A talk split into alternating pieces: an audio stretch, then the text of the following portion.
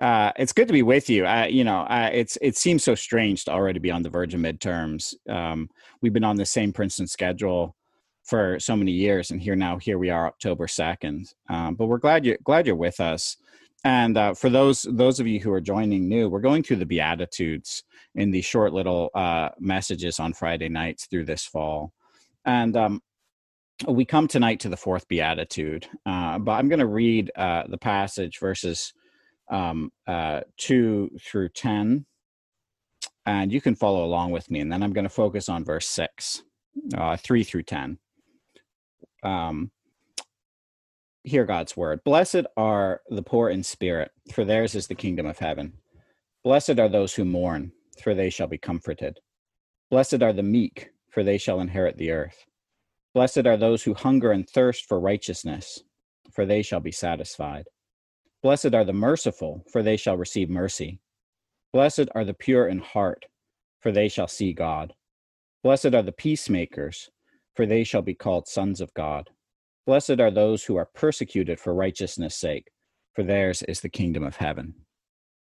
Amen. And these Beatitudes, they start what we call the Sermon on the Mount. Augustine of Hippo, one of the church fathers, called the Sermon on the Mount because Jesus went up on a mountain to get away from the crowds and he sat down and he called his disciples to himself. And then he taught. And chapters five, six, and seven are very famous. John Stott, um, uh, uh, the late English theologian, he said of this the Sermon on the Mount is probably the best known part of the teaching of Jesus, though arguably it is the least understood and certainly it is the least obeyed, the least obeyed by Christian and non Christian, um, the most admired and the least obeyed. Uh, the Sermon on the Mount, and these the Beatitudes come at the beginning, uh, forging for us um, the uh, a sense of the um, uh, character of a follower of Christ. What is it that Jesus is looking uh, f- uh, to teach us, uh, to form us. And we started uh, the the the sermon, the the beatitudes, uh, and that word it means blessedness. You know, blessed are those. There's a sense of happy. This is the way to happiness. You want to pursue happiness. You want to be happy. Here's the way. You want a life of blessedness. Here is the way. And we did. Uh, blessed are the poor in spirit. Blessed are those who mourn. Blessed are the meek. It starts with this humility. What is needed? What does God require of us? He desires that we be humble before him. He desires that we we we mourn over our sin in our own lives over our own need. He desires meekness self-control uh, uh, uh, uh a dependence uh, on the lord. Uh, he desires that we come before him with with bent knees and open hands um, recognizing him as lord of our life right? We come eh, to god only by grace by a free gift of salvation in Jesus Christ. And so we come to this fourth of the eight Beatitudes to hunger and thirst for righteousness. And it starts to take a turn to this uh, from the, the posture of uh, humble reliance on the Lord, of repentance, and to, to uh, uh, uh the positive exhortation to uh, the life of the Christian, to hunger and thirst for righteousness. It will lead to blessed are those who are merciful, who are peacemakers, the pure in heart, Blessed are you when you are persecuted. Sort of the life of the Christian as we relate to others. But here in the middle, uh, we come to hunger and thirst for righteousness. And so I want to ask, I want to start with a question What drives you? what drives you to do the things that you do some of us are introspective probably too introspective um, that's me some of us are not introspective that's more christina my wife we try to we tend to balance each other out i'm always trying to get her to introspect and she's always trying to get me to move forward um, and think less and uh, but what drives you I had this in my interview for Princeton. You know, the, per, the the lady interviewing me, she's like, "Why do you want to go to Princeton?" And I was all prepared. You know, Princeton has blah blah blah student faculty ratio you know endowment resources education you know heritage opportunity undergraduate so on and so i had all my reasons. And she said why does that matter? And i was like well education. And she's like well why? She just kept pressing me. So i mean so what? Yeah okay education and all that but why do you desire this?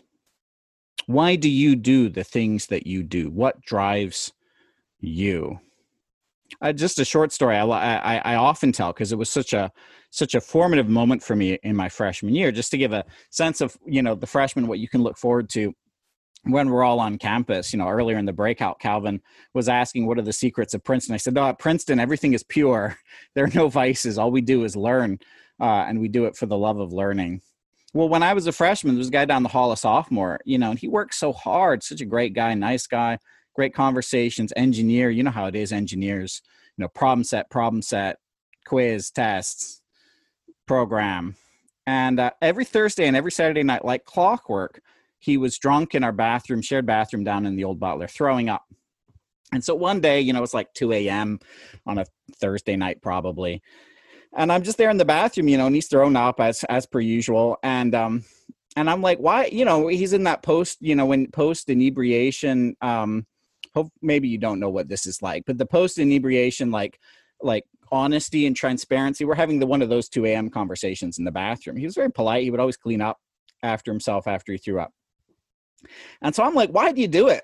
You know, why all the drinking? Like two nights a week. And um and he was he was like, well, I just need it to blow off steam. Right. And it's just that it was just one of those moments for me, like, why do we do what we do? Like, why do we do the work and why do we do the drinking? Why either? what drives us? What is it that we're hungering and we're thirsting for? That's what this beatitude verse 6 of matthew chapter 5 is getting at.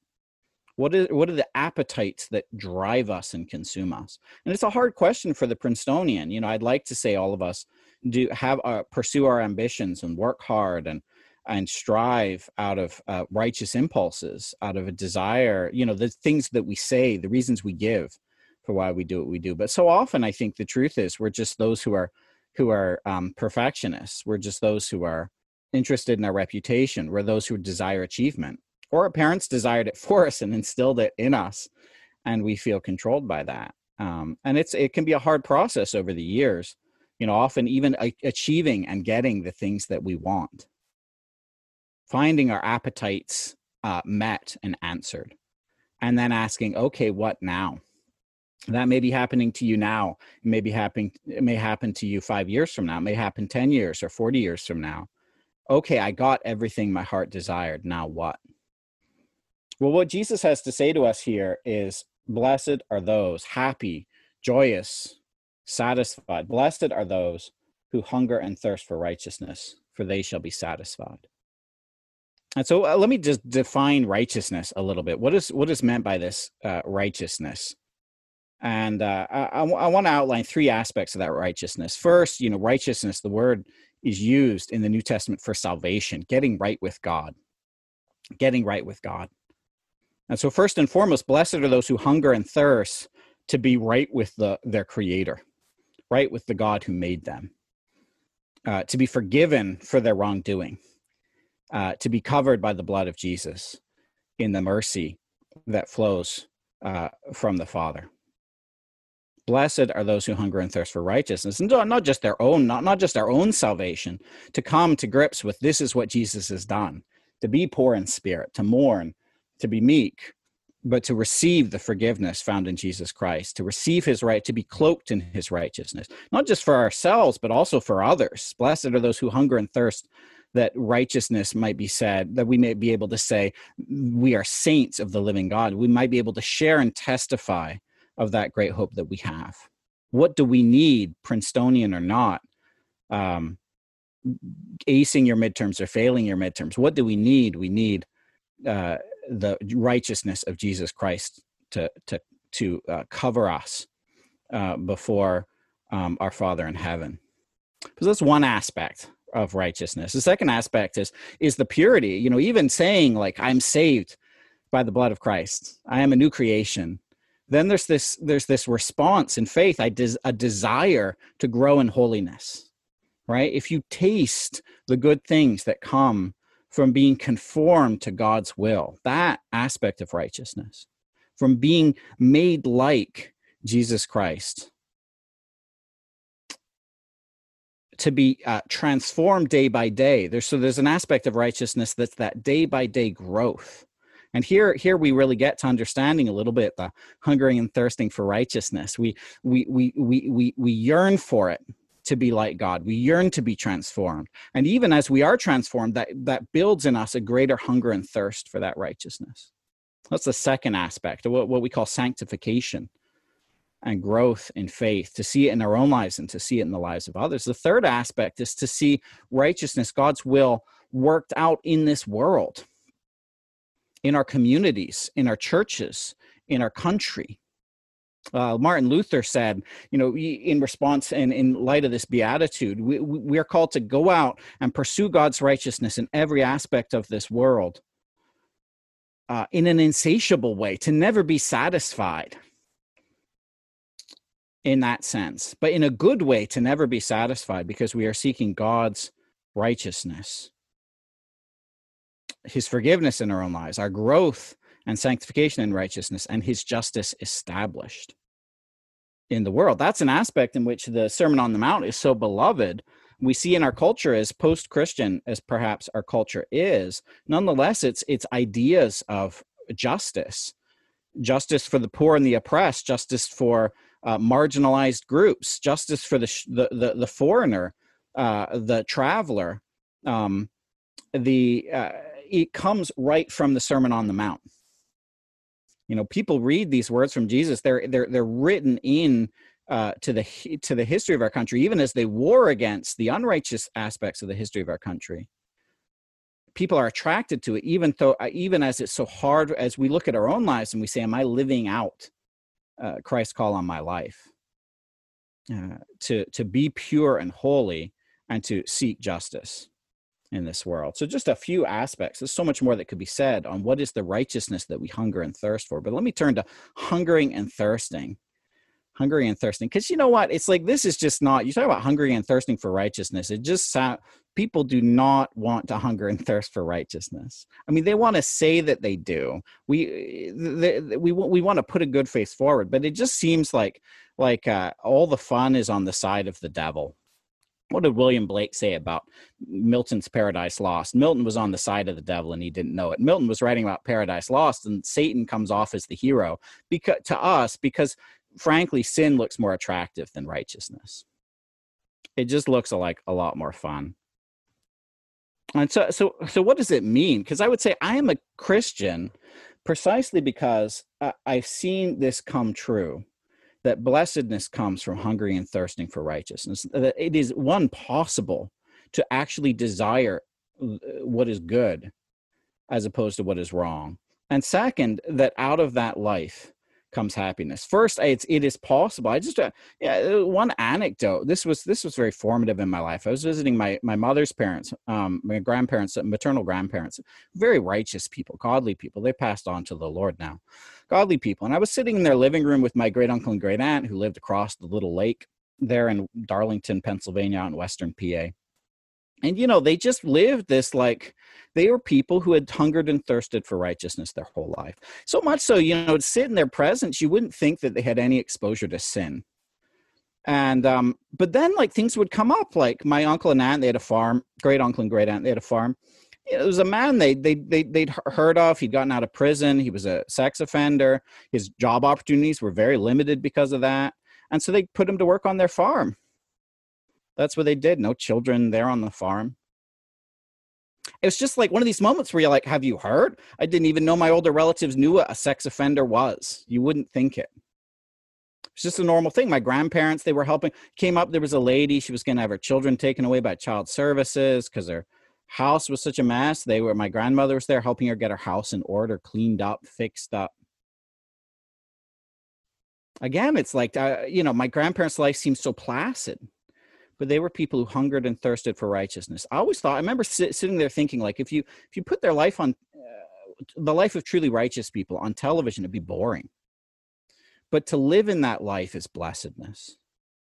To experience it, to taste what it is to feast on righteousness, the righteousness that comes from knowing the Lord, from being transformed by His Word, from hungering and thirsting for that over the long haul that is transformative. That is powerful. That is joyous. It's happy. It's just straight happy. Have you tasted that? Do you know what that's like to hunger and thirst for righteousness? I think I think about hiking. You know, I was well, uh, you know what, what it is. You go on a you go on a long hike and then you eat a meal afterwards. and that's like the best meal you ever had. Once it was a, our grad student Bible study years ago. We went on a hike, and um, great hike. And one of the grad students was a gourmet chef, and he put on, you know, after we'd done this like six mile hike, you know, he put on this. It's not that far, but he put on this just amazing gourmet meal um, over the campfire, and it was like the best meal. I mean, I've, I've, I've you know, I've had many great meals, um, but it's just this amazing meal. That's what it is to hunger and thirst for righteousness. It's like it's an it's a path of seeking after God, and that's often hard because of the reality of ongoing sin in our lives. But to sit and feast on the the fruit of righteousness, it just uh, the the the satisfaction that comes from it. have you tasted that satisfaction? Does righteousness seem a burden to you, a killjoy, or the path of true blessedness?